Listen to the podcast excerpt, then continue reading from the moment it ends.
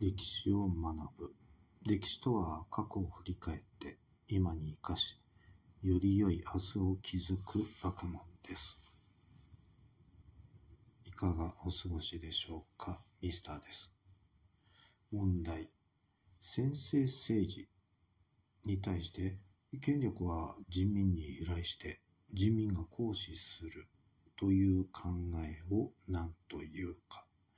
漢字4文字で答えなさい。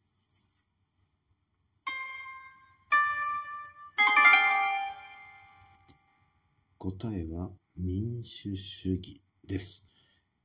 古代ギリシャではすでに存在していましたが、奴隷制の上に成り立っていました。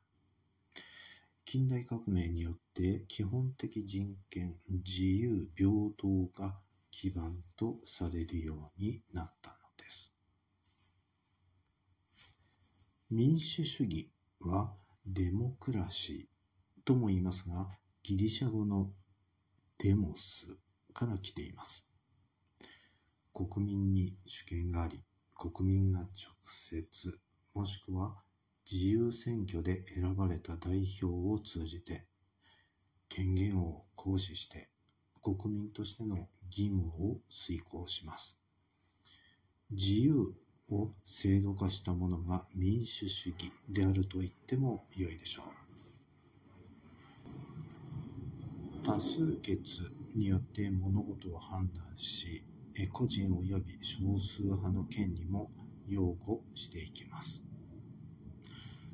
全権は中央に集中せずに地方に分散させて地方自治体などがその地域を管轄することになります。もちろん、言論や信教の自由、法の下での平等な保護を受ける権利、経済的、政治的、文化的な生活を組織して、基本的な人権を擁護することが国の重要な機能の一つになります。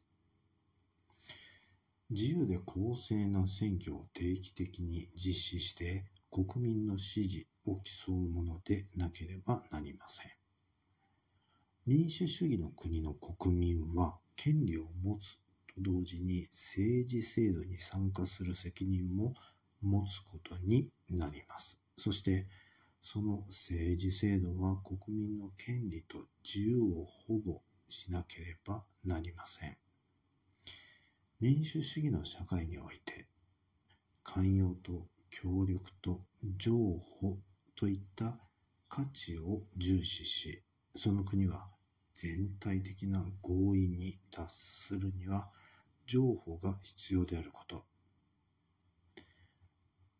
また、合意を達成することが常にできるとは限らないということを認識していなければなりません。マハトマ・ガンジはそのことについて次のように述べています。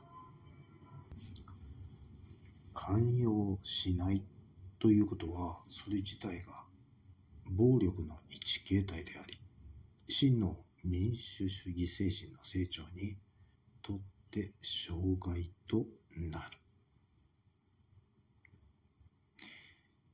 ガンジーは非暴力、そして非服従ということをずっと生涯を通じて訴えていました。それでは今回はこの辺で。